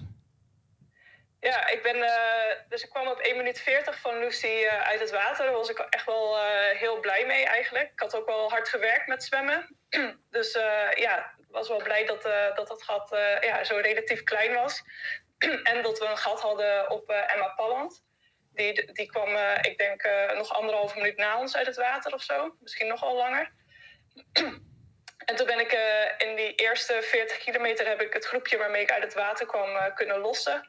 En net voor dat keerpunt kon ik bij Lucie Charles aansluiten. Het ging hard op de heenweg, hè? Was wel leuk. Ja, tof. Het ging hard op de heenweg, hè? Wat een aardig windje mee, dat eerste stuk. Ja, dat ging echt... Ik heb wel stukken boven de 50 km per uur gefietst. Ja, niet normaal. Maar de terug was dan wel weer extra pittig. Want toen hadden we de volle wind tegen, inderdaad. En ik weet niet hoe het bij jullie was. Maar bij ons zag je inderdaad dat... bij ons was op de heenweg dat er niet zo heel veel verschil werd gemaakt. Nou, jij bent dan wel teruggefietst naar Lucie. Maar bij ons was zeker op de terugweg, hè, de 40 kilometer vol wind tegen. Zag je echt dat er met minuten gesmeten werd. Hoe was dat bij jullie? Ja, volgens mij was dat bij ons wat minder. Ik kon natuurlijk op de terugweg dan samenwerken met Lucie. Maar wij hadden ook nog een pro-man die we hadden ingehaald. Die een beetje tussen ons in begon te fietsen. Dus irritant aan doen was. Best wel irritant. Ja. Lucie die bleef daar dan op een gegeven moment achter. Maar ik dacht, als wij al harder hebben gefietst om hem in te halen... dan gaat het gewoon niet hard genoeg als we erachter blijven. Dus toen ben ik er weer voorbij gegaan... Maar ik heb vandaag ook een stukjes teruggezien van de livestream. En dan zag ik dat hij dan weer tussen mij en Lucie ging fietsen. We willen namen en rugnummers hebben gelijk. Wie is die vent? Nee, dat ga ik. Ja, MLD stond er op zijn pakje. Nee, ik zit te dol. Kan dat? Oké. Gaan we op zoek. Hey, en vervolgens kwam jij samen met Lucie van de fiets af? Ja. Maar daar heb ik wel een vraag over. Want ik las in een artikel dat jij 3 dagen voor de race last van je kuit kreeg bij een training of iets dergelijks. Dus het lopen was wel spannend voor jou dan? Ja, ik vond eigenlijk het allerspannendste toen ik uit het water kwam. En dan het rennen naar de fiets. Dat was best een stuk rennen inderdaad, hè? Met trappen naar beneden en van alles en nog wat. Ja, dus ja... Ik dacht, als die kuit dit houdt, dan heb ik er wel vertrouwen in. Want je loopt natuurlijk op blote voeten en dan extra druk op die kuit. Dus dat ging goed. En de tweede wissel ging goed, ook het stuk op de blote voeten. Dus ik dacht, oké, ik ga in ieder geval mijn loopschoenen aantrekken. Eerste rondje heel voorzichtig. Hopen dat hij het houdt. En dan gaan we echt racen, om het maar zo te zeggen. Maar Sarissa, dus, daar benoem je wel wat. Dus je bent eigenlijk zondagochtend aan de start met een bepaalde stress. Je wist helemaal niet hoe die wedstrijd ging verlopen dan eigenlijk. Nee. Ik wist niet eens zeker of ik hem kon gaan finishen. Oh, wauw. Dus dat was best wel spannend. En ik denk dat dat ook wel mede heeft gezorgd dat ik dan uiteindelijk wel last heb gekregen van die maagproblemen. Ja. En hoe is je kuit nu dan? Eigenlijk valt het me reuze mee. Ik heb gewoon spierpijn overal en dan ook de kuit. Maar die voelt niet meer als de rest. Dus ik denk dat het gewoon een beetje verkramping is geweest door de reis. En dan in combinatie met de hitte van die eerste dagen toen we daar waren. Dat voor een soort verkramping heeft gezorgd. En dat gewoon een paar dagen nodig heeft gehad om weer te herstellen, zeg maar. Ja. Hoeveel dagen, neem ons eens mee in je schema, hoeveel dagen pak jij nu rust? Wanneer begin jij weer echt met die voorbereiding op Amerika? Is dat deze hele week rust? Is dat van de week weer oppakken? Hoe moet ik dat zien? Ik bekijk het eigenlijk een beetje per dag. Dus als ik me weer goed voel, dan ga ik weer wat meer doen. Dus ik heb vandaag een beetje gezwommen en gefietst. Morgen ga ik denk ik nog niet rennen, ook alleen maar zwemmen, fietsen. En dan kijk ik vanaf daar weer een beetje verder wat mogelijk is. Ja, tof. En dan Texas. Wie doen eigenlijk mee in Texas? De hele wereldtop. Ja, dat is echt dat is bekendgemaakt, dus ik weet het nog niet. De startlijsten zijn inderdaad nog niet bekendgemaakt. Maar dit is dan de tweede race van de PTO-races die er dan zijn. Hè. Nieuwe raceformat wat zij hebben ontwikkeld. De eerste was in Canada ongeveer een maand geleden. Waarom was jij niet bij die race? Omdat ik me wilde focussen op deze race in Šamorín. Okay. En dus dan moet je toch naar Canada op en neer. ja, je hebt geen garantie dat je... er is wel heel veel prijsgeld te verdienen in die PTO-races, maar alleen als je finisht. En het parcours was niet echt... het was vrij technisch parcours, dat is niet echt mijn ding. Dus ik wilde gewoon eigenlijk liever voor Šamorín gaan en niet het risico nemen... Ja. Om die race in Canada te doen. Nou ja, ik denk een goede keuze, want je hebt gewoon een hele goede race gehad natuurlijk afgelopen zondag. En over 4 weken mag je dan wel in dat veld gaan opnemen. Ja, ik ben heel erg benieuwd, want je laat nu gewoon zien dat je tussen de wereldtop hoort. En ja, als je dat op zo'n evenement bij zo'n PTO-wedstrijd ook kan gaan doen, wat gewoon wereldwijd live wordt uitgezonden op Eurosport en ja, gewoon zo zichtbaar wordt in één. Ja, dan is dat wel heel erg interessant, denk ik. Want daar wil ik eigenlijk gelijk een keer even een vraag over stellen, Sarissa. Jij staat, en dat is nog niet meegenomen met afgelopen zondag erbij. Jij staat 31ste op de ranking, de wereldwijde ranking. Dan ben je gewoon, inderdaad ook gewoon nog steeds, ja, dan ben je gewoon wereldtop, hè? Beste Nederlander geclasseerd, denk ik. Sta jij hoogste Nederlandse? Ja, ik denk het wel. Oké.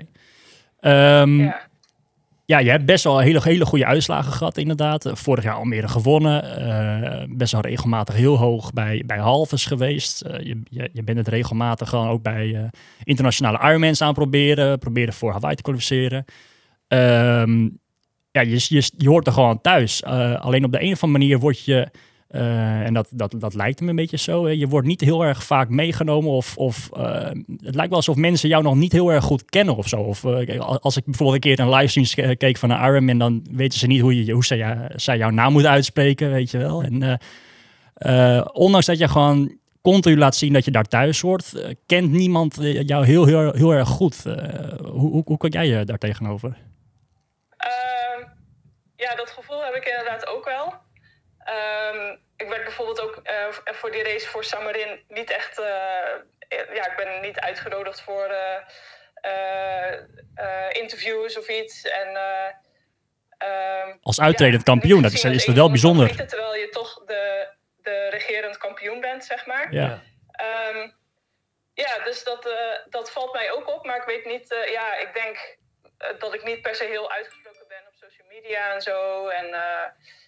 ja, misschien dat het is. Of dat ik gewoon overal een beetje tussendoor piep, zeg maar. Het is niet inderdaad dat ik grote races echt... Maar ergens is dat misschien ook wel lekker of zo, toch?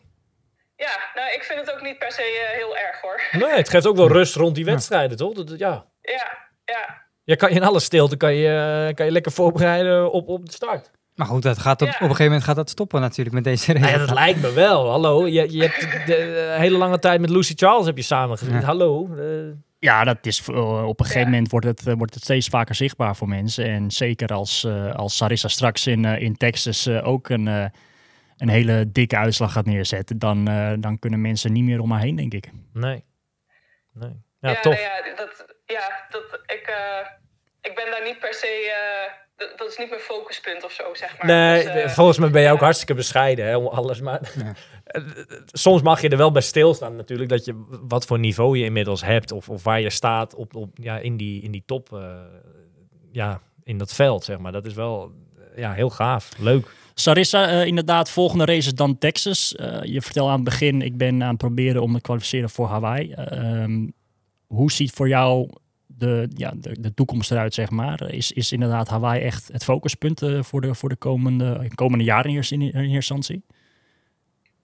Ja, dat is wel een beetje een lastige vraag. Want ik kom inmiddels ook al op een leeftijd... dat je ook gaat denken aan eventueel kinderen krijgen. En, dus dat is... ik had echt gehoopt dat ik dit jaar naar Hawaï kon gaan. Want Sarissa, even voor onze luisteraar. Hoe oud ben jij inmiddels? Ik ben 33. Dan, dat is wel inderdaad een leeftijd. Je kan nog heel wat jaartjes wel mee. Ja, in principe wel. Maar, ik voel hem maar aankomen. Ja. Ik heb best wel een kinderwens al een aantal jaar. Ja. Dus dat is wel, ja, hoe lang wil je dat nog rekken? Ga ik dan nog een jaar proberen voor Kona of niet? Of ja, dat is gewoon echt... moeilijke keuzes. Ja. Of wil je eventueel nog een comeback maken en dan voor Kona gaan? Ja. Dus ja, ik vind het op momenteel een lastige situatie. Dus ik weet nog niet precies hoe de toekomst eruit gaat zien. Dat is iets wat echt nu speelt. Die keuze, zeg maar, waar je nu voor staat, daar ben je nu mee bezig om te maken, zeg maar. Ja. Ja, pittig. Ja, pittig. Ja, ja. Mannen, dat zijn weer anderen waar wij... Ja, dat zijn daar hoeven wij niet echt over na te denken. Ja, sorry, maar ja, dat zijn wel inderdaad dingen die spelen voor een vrouwelijke atleet van 33. Ja. Ja. Hey, maar inderdaad... je ziet het wel regelmatig voorbij komen, toch? Dat dames die dan een kind hebben gekregen, die dan wel terugkomen op het hoogste niveau. Je zegt, die mogelijkheid is er natuurlijk ook. Kijk, je kan moeilijk in de toekomst kijken, maar... Het kan wel, wil je zeggen. Het kan wel, zeker, ja. En die doen gewoon mee op het hoogste niveau, inderdaad. Voor mij deden ze gewoon een paar moeders mee bij de Collins Cup afgelopen zaterdag, toch? Ja, vooral in het Amerikaanse team zaten er een aantal en... ja, Nicole Sperig natuurlijk, met 3 kinderen. Ja. Ja, het kan. Maar ja, dat is ook geen garantie. Moet ook allemaal goed gaan. Ik zeg 2025, 26, Sarissa de Vries, finish op Hawaï met een kind onderaan. Gaan we daarvoor met... ja. Nee. Ja, wie weet. Wie weet. Succes met je keuze maken, Sarissa. Hou ons op de hoogte. Het is niet niks. We hopen nog veel van je te mogen aanschouwen de komende tijd natuurlijk. Maar ja, het zijn lastige keuzes. Ja. Voor Texas zou het leuk zijn als we je nog een keer kunnen bellen, denk ik. Hè? Want het is wel een mooie race, denk ik. Als jij dat leuk vindt en we je daarna... of ervoor moet even kijken hoe het loopt. Maar nog eens mogen bellen. Heel graag vanaf onze kant. Ja, is goed hoor. Okay. Het wordt waarschijnlijk iets lastiger dan met het tijdsverschil en zo. Maar, wij zetten graag onze wekker. Geen probleem. Ja. Hey Sarissa, hartstikke bedankt dat je even tijd voor ons had. En succes met het herstel. En we hebben contact. Succes richting Texas. Dankjewel. Dankjewel. Bye Sarissa. Bye. Zo mannen, wat een verhaal. Sarissa de Vries. Ja. Ik ben er... Ja, het zijn dingen waar wij niet rekening mee houden. Maar dat... Ja, dat is nogal een keuze waar ze voor staat. Ja, nou ja, goed, ja, die 33, dus ik snap die keuze wel. Op een gegeven moment komen er ook andere dingen in het leven dan triathlon en trainen. Ja, heel moeilijke keuze. Ik bedoel, inderdaad, zij staat op het rand van door te breken. Ze is eigenlijk al lang doorgebroken. Ja, en ja, ga je dan er vol voor door om uiteindelijk richting dat Hawaï te gaan? Of maak je bepaalde keuzes? Goh, wel echt heel erg lastig, hoor. Ja. Ja, je kan gewoon 2 seizoenen niet, denk ik, geen wedstrijden doen als je... Plus je hele leven gaat er gewoon heel anders uitzien als je een kind hebt, volgens mij. Dat weet jij als geen ander, Wesley. Dat is bij mannen al zo, inderdaad, laat staan bij vrouwen. Ja. Moedig, ik vond een leuk en open en eerlijk gesprek van haar kant, zeker ook. Ik vond het leuk dat we er mochten bellen. En we gaan het volgen. Hey mannen, heel wat anders. We hebben van alles al besproken. Maar even een nieuw punt. De toekomst van onze podcast. We noemen hem Triathlon Inside, maar het is veel meer dan dat. Hè? Wesley, vertel eens wat. Ja, zeker. Kijk, in eerste instantie is triathlon natuurlijk wat ons bezighoudt. Hè? Maar ja, triathlon bestaat natuurlijk uit 3 sporten. En we willen meer weten van de sporten apart. Hè? Dus we willen... wat meer weten over wielrennen, dieper ingaan op atletiek bijvoorbeeld. Ja. En daar willen we gewoon de juiste mensen mee. Hebben jullie iets gezien van de estafettes? Atletiek dit weekend? Poh, die dames, schoeten. Femke Bol. Dat is niet normaal. Nee, dat lijkt vanzelf te gaan.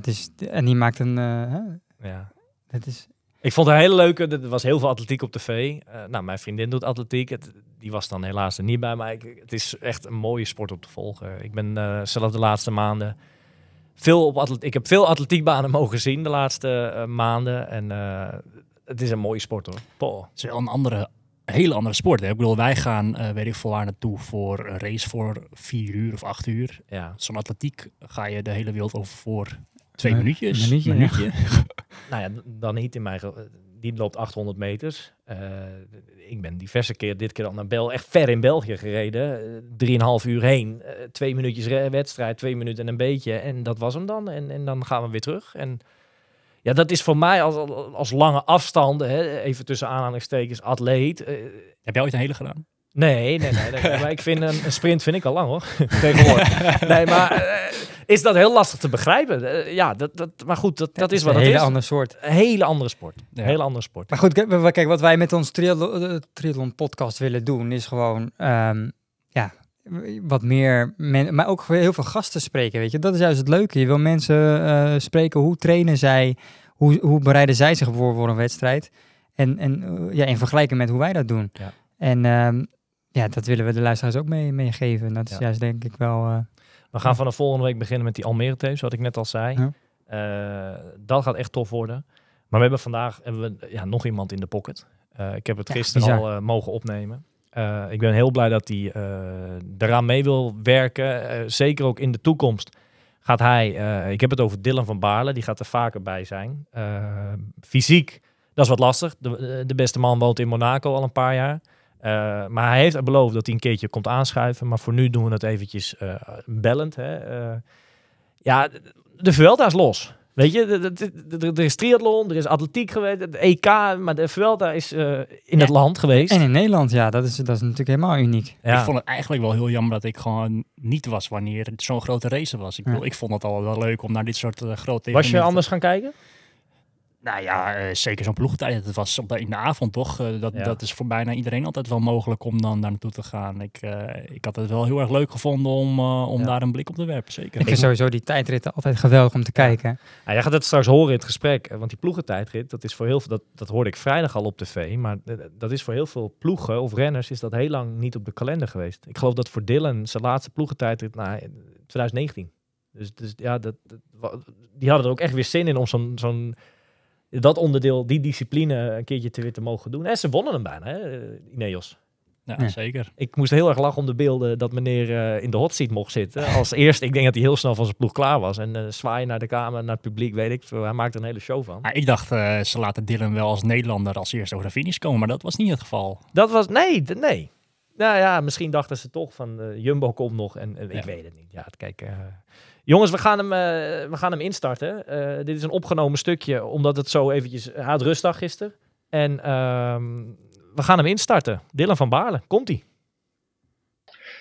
Dylan, wat tof dat je even tijd hebt kunnen maken voor ons... om je even te mogen bellen tijdens je eerste rustdag in de Vuelta. Ja, nou ja. Ik ben heel blij dat ik er mag zijn. Ja, de eerste gast. Ja, nou ja, kijk... Wij willen een triathlon podcast gaan maken, maar we willen ook zeker af en toe het over het wielrennen hebben. En misschien ook af en toe eens over atletiek. Het is niet alleen maar triathlon. Ja, en we vinden het heel leuk dat jij als eerste gast... Kijk, dat is het mooie van triathlon, hè. Daar heb je gewoon 3 sporten waar je over kan praten. Ja, je kan de hele podcast over vullen, dachten wij. Hey, maar leuk dat we even met je mogen bellen. Het is de eerste rustdag in de Ronde van Spanje. Ja. En je bent 3 dagen onderweg. Vertel, is dat lekker of hoe zit dat? Eigenlijk in de Tour was het de tweede keer dat ik na 3 dagen een rustdag heb. En eigenlijk breekt het wel lekker op. Normaal gesproken rij je natuurlijk 9 dagen voor de eerste rustdag. En is na 3 dagen dan al rustig is dan al wel vrij snel. Maar ik moet zeggen, het is niet verkeerd. Zeker na een paar hectische dagen in Nederland is dat dan wel lekker om even tot rust te komen. Ja, en jullie moesten natuurlijk ook verplaatsen naar Spanje nu, want je belt vanuit Spanje. Ja, klopt. We zijn gisteravond gevlogen van Eindhoven Airport naar Vitoria, als ik het goed heb. Dus we zijn nu in het Baskenland en dat is altijd wel lange verplaatsing. Kijk, voor ons is het vrij makkelijk, omdat wij springen op een vliegtuig en... Wij arriveren in het hotel, maar de staf en onze fietsen en het hele circus moet er ook naartoe. Dus dat is wel pittig voor de staf. Ja, snap ik. Hey, je benoemde het net al, 3 dagen Nederland achter de rug. Hoe tof is dat? Ja, dat was heel tof. Al met de ploegenpresentatie was het eigenlijk...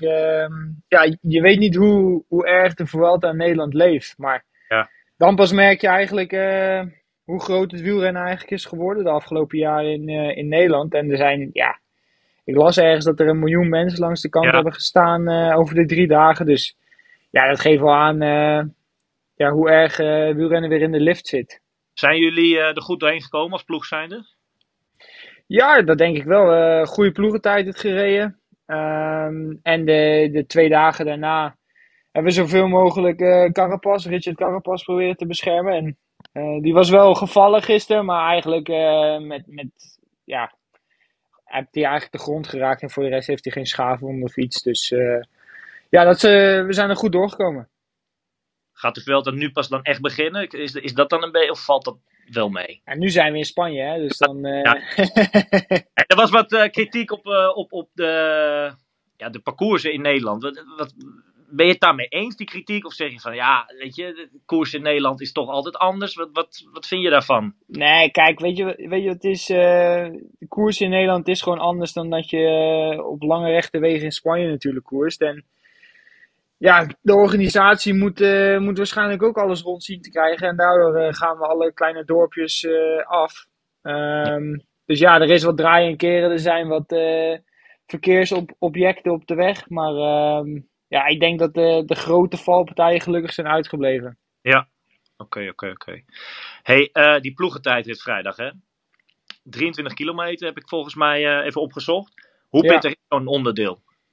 Ja, de ploegentijd is denk ik wel het lastigste onderdeel uit het wielrennen.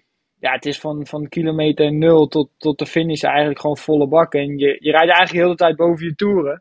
Ja. En het lastigste is eigenlijk het weer inpikken na je kopbeurt. Want eigenlijk is je beurt pas afgelopen als je weer als laatste inpikt. Ja. Ik reed achter Ethan Hayter. Mm-hmm. En die zit heel aerodynamisch op de fiets. Dus eigenlijk, ik had meer het gevoel of ik 2 kopbeurten aan het doen was dan 1 kopbeurt, zeg maar.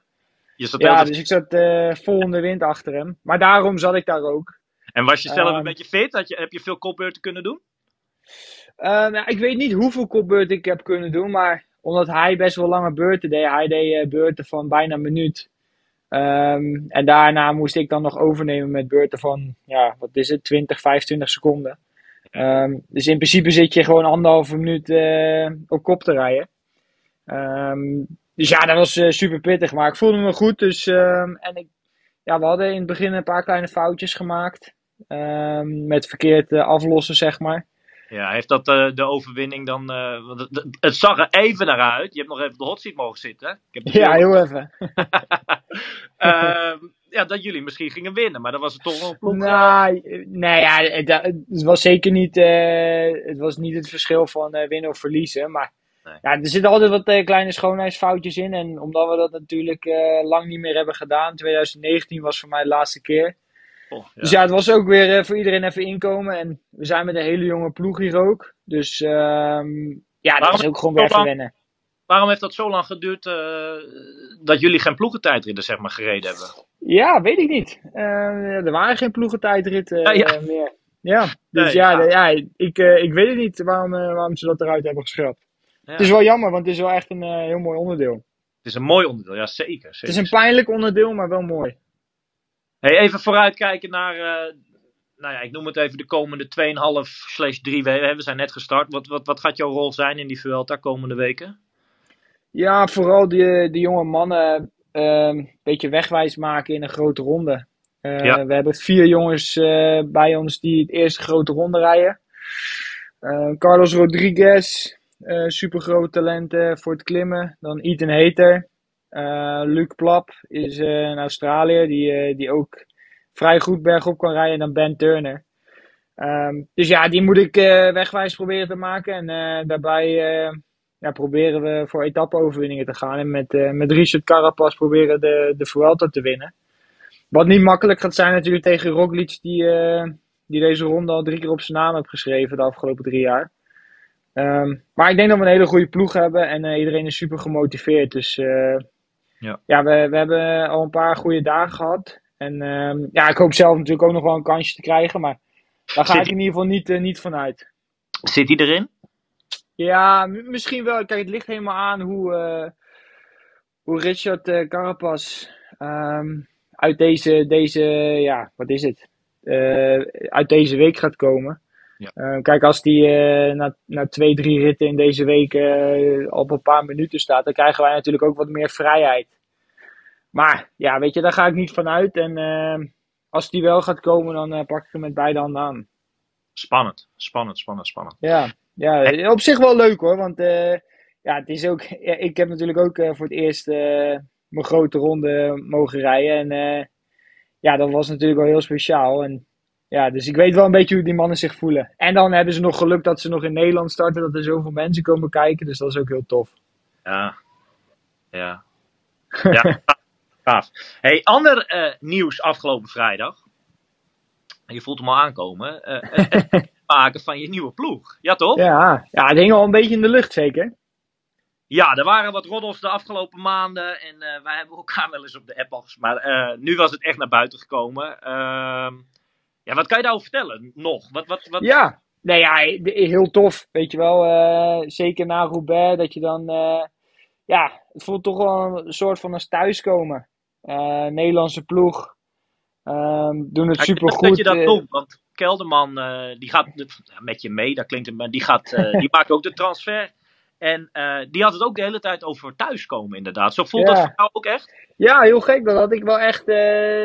toen ik echt mijn definitieve ja-woord had gegeven, dan voelde het wel echt zo van... Ja,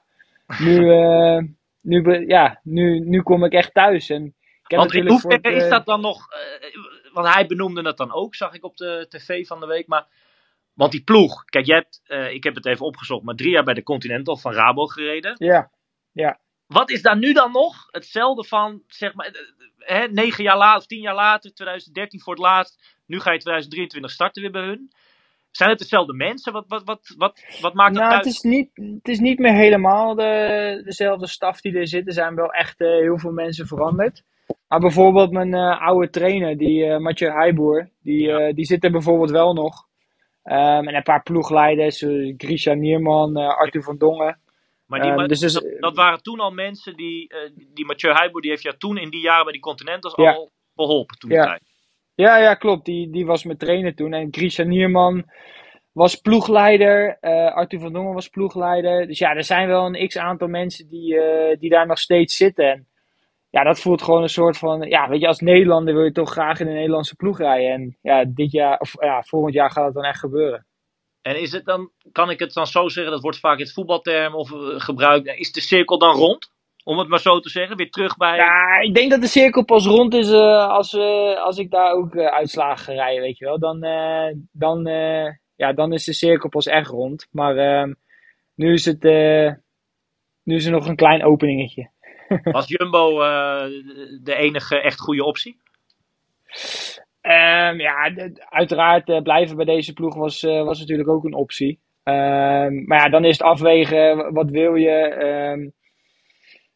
En dan heb ik besloten om toch deze stap te zetten. Dus voor nu is dat wel de beste optie geweest. Maar mensen zullen misschien ook zeggen van, goh, die Dylan die moet straks alleen maar gaan knechten voor Wout van Aert. Of zal dat wel meevallen? Ik denk juist dat we elkaar alleen maar sterker kunnen maken in de finales van die grote klassiekers. Als je dit jaar hebt gezien, zit Wout toch wel in de diepe finales alleen. En omdat ik met Ben Turner dan in Roubaix nog in die groep zat, konden we het een beetje spelen. En ja, dat gaat zeker de bedoeling zijn... de komende jaren om dat uit te spelen. Om dan met meerdere jongens daar in die finale te zitten. Ja. Zeker, het gaat zeker niet de nadelen zijn van mijn eigen kansen. Nee, ik denk dat zelf ook niet. En kijk, zij overheersen. De Tour is natuurlijk onwijs sterk van hun. En misschien deze veld ook wel. Maar als zij dan ook op die klassieken straks ook natuurlijk overheersen. Nee, zeker. Ja, dat zou wel lekker zijn, toch? Ja. Hey, hoe goed ken je hem, Wout van Aert? Nou ja, we hebben af en toe wel eens gepraat in de koers, maar echt goed kennen, daar ken ik hem nog niet goed genoeg voor. Maar de keren dat ik hem heb gesproken, is het altijd leuk. Ja, het is gewoon een goede gast. Ja, dan moet winter op stages gaan komen. Ja, waarschijnlijk hebben we wel een teammeeting of iets. En dan op stages inderdaad, dan ga je elkaar pas echt leren kennen. Ja. En het zal natuurlijk best wel even wennen zijn in het begin in al die koersen. Hoe rijdt hij, hoe rijd ik, hoe rijden die andere jongens met elkaar. Dus ja, dat gaat gewoon weer allemaal vanaf nul beginnen. En, maar ja, ik kijk er wel heel erg naar uit. Ja, hoe gek is dan deze, want je bent bezig eigenlijk aan je laatste weken dan bij je huidige ploeg. Je hebt er toch een aantal jaar gezeten. Hoe gek is dat dan? Ja, eigenlijk best wel een beetje gek. Zeker met de staf, weet je wel. Er zijn nu stafleden naar huis gegaan, naar Nederland, die je volgend jaar niet meer gaat zien. Dus dat is wel een beetje gek. Maar ja, uiteindelijk word ik gewoon nog betaald door deze ploeg. En ga ik gewoon 100% nog steeds mijn best doen om zo goed mogelijk resultaat voor deze ploeg te halen. Maar ja, het is wel een soort van gek gevoel. Ja. Wat is de Vuelta jouw laatste wedstrijd voor deze ploeg? In principe? Ja. In principe wel, ja. Okay. Dus ja, dat wordt in Parijs goed... Of Parijs. Madrid. In Madrid goed afsluiten. Het is Vuelta in Madrid. Uit mijn hoofd, het weekend van 10 en 11 september is klaar. En dan is het 2 weken tot het WK in Australië. Ja. En die doe je ook natuurlijk. Ja, dat wordt nog echt een heel groot doel voor het najaar, zeg maar. Dus... ik denk dat Vuelta gewoon een hele goede voorbereiding daarop is. Dat werkte vorig jaar ook heel goed. Dus ja, ik hoop dat het dit jaar weer net zo gaat zijn. Ja. Wat kan je al vertellen over de ploeg? Is dat al een beetje bekend? Of heb je nog geen idee met wie jullie die kant op gaan? Nee, eigenlijk is daar nog niet heel veel over bekend. Dat zal wel misschien wel in deze week een beetje wat meer bekend worden. Er zijn ook nog niet heel veel koersen geweest na de Tour, dus... Het is voor de bondscoach natuurlijk ook nog een beetje kijken welke jongens er goed rijden. Wie zijn er in vorm? Wie zijn er niet geblesseerd? Wel geblesseerd? Dus ja, het is ook voor hem een beetje puzzelen. Maar normaal gesproken zal Mathieu van der Poel en Bauke Mollema zullen daar wel bij zijn, ga ik vanuit. Ja. En dan moet hij waarschijnlijk daar de ploeg rond gaan bouwen. De mannen en ook de dames van de week, die hebben het op het EK goed laten zien hoe het moet. Toch? Nee, zeker. Die hebben heel goed gereden. En ik hoop dat we die lijn kunnen doortrekken naar het WK natuurlijk. Dat zou wel heel tof zijn. En ja, ik denk dat we die lijn al in hadden gezet vorig jaar met het WK. Ja. Daar reden we wel echt goed samen en zo. Dus ik hoop dat we iets moois kunnen laten zien in Australië. Tof man, tof. Hey, een ander ding wat ik graag met je wil bespreken, en dan gaan we zo ook afronden, maar je hebt natuurlijk een hele goede triatleet in je ploeg zitten. Cameron Worth, ja toch? Ja, klopt. Wat, die zit nu 2 jaar bij jou in de ploeg? 3 jaar? 2 jaar. In 2020 was hij er ook al bij, dus dit is dan denk ik zijn 3e jaar, ja. Ja. Vertel ons, onze luisteraars eens wat voor type dat is, Cam Worth. Ja, we noemen hem ook wel de Cam FM. Want hij houdt nogal van praten tijdens het trainen. Dus als je hem een vraag stelt, dan ben je een kwartier zoet met het antwoord. Dus dat is wel lekker als je niet van praten houdt tijdens het trainen. Dan blijft je wel lekker praten. Nee, ja, het is echt een trainingsbeest. Ik was vorige week, bijna nu alweer 2 weken geleden in Andorra. En hij was er ook, daar woont hij dan. Dus daar heb ik een paar keer met hem getraind. Maar ja, het is gewoon heel bijzonder om te zien dat als ik op de fiets spring, dat hij al of heeft hard gelopen of heeft gezwommen. En na de training nog eventjes gaat zwemmen of hardlopen. Ligt eraan wat hij 's ochtends heeft gedaan. Ja, ik zou er niet aan moeten denken. Ja, weet je... Nee, maar dat is mijn vraag. Kijk, iedereen binnen jouw ploeg, maar ook in dat peloton. Iedereen weet dat hij dat zo combineert, om maar zo te zeggen. Maar wat is een beetje het binnen het peloton, de kijk op Cam Worth? Wat vindt men van hem? Binnen de ploeg wordt hij best wel veel ingezet in de kleinere wedstrijden, zeg maar. Dus hij is echt iemand die... hij is altijd fit, weet je wel. Noem een maand op en hij is fit. Dus ja, ze kijken wel echt... ze hebben wel, zeg maar... We hebben ook mensen nodig die altijd fit zijn. En het is wat hij natuurlijk presteert... niet tijdens de wedstrijd. Dat is natuurlijk soms krankzinnig. Voor mij had hij in Kopenhagen... Had hij die die triathlon gewonnen vorig jaar of zo. En ja, daar kijken we dan wel met vol bewondering naar hoe hij dat allemaal voor elkaar krijgt. Soms na wedstrijden dan is hij na 160, 170 kilometer afgestapt. En dan gaat hij nog doodleuk 20 kilometer hardlopen, weet je wel. Dus ja, iedereen kijkt er wel echt met bewondering naartoe hoe hij met zijn sport bezig is. En ja, voor mij persoonlijk, hij was bij mijn Roubaix-overwinning. Ja, en hoe hij daar dan ook van kan genieten, dat hij daar dan een steentje van bijdraagt. Dat is natuurlijk gewoon super tof. Ja. Maar ik denk dat iedereen wel naar hem kijkt van, ja, die heeft wel bewondering voor wat hij doet, zeg maar. Ja, grappig. Hey, is dat iets voor jou in de toekomst, de triathlon? Verre toekomst. Ja, nou ja, ik heb alleen mijn zwem A en B diploma, dus daar moet ik dan nog wel van werken. Hardlopen doe ik altijd. Goed maken, hè? Ja, dat is waar. Maar ja, een half uur goed maken op de fiets, dat is natuurlijk lastig. Nee, ja, misschien na mijn carrière, misschien een keertje proberen, weet je wel. Maar dat zal dan meer... Er zijn stiekem best wel een lijstje renners die dat doen / gedaan hebben, toch? Ja, je hoort wel veel jongens die zwemmen af en toe in de winter. En je hoort best wel veel jongens die hardlopen in de winter. Maar ik denk dat als ik het ga doen, dan is het meer voor de fun. Ja. En niet echt om echt resultaten te behalen, denk ik. Maar ja... Hardlopen vind ik hartstikke leuk. Zwemmen vind ik iets minder leuk, maar hardlopen vind ik wel grappig. Een wijs man zei ooit, alles is trainbaar, hè? Kijk, nou ja, dan moet ik zorgen dat ik die trainingsschema's van jullie krijg. En dan komt het wel goed. Nou, leuk man. Hey Dylan, mogen we jou volgende week op je tweede rustdag nog even een keertje bellen? Want ik ben benieuwd, dan hebben we hem even een weekje weer gehad in die Vuelta. Dan zitten we er wat middenin. Zeker, er komen een paar hele mooie etappes aan. Ja, er komen een paar hele mooie etappes aan met wat kansen op overwinningen. Dus ja, weet je, dat zou leuk zijn als we daar dan over kunnen houden. Ja, top. Ik hoop dat we een mooie week tegemoet gaan. En dan spreken we gewoon bij deze af dat we volgende week bellen we gewoon nog even een keertje. En dan gaan we even kijken top. Hoe het er dan... Dan gaan we kijken hoe dan de vlag erbij hangt. Is goed. Hey Dylan, bedankt. En succes morgen weer. Yes, dankjewel. Oké, hoi hoi. Hoi. Vet verhaal weer hè, van Dylan. Maar even op zijn rustdag even tijd nemen voor ons. En hoe vet zou dat zijn als hij aan de start staat van een long distance in Almere? Dat zou toch top zijn? Ja.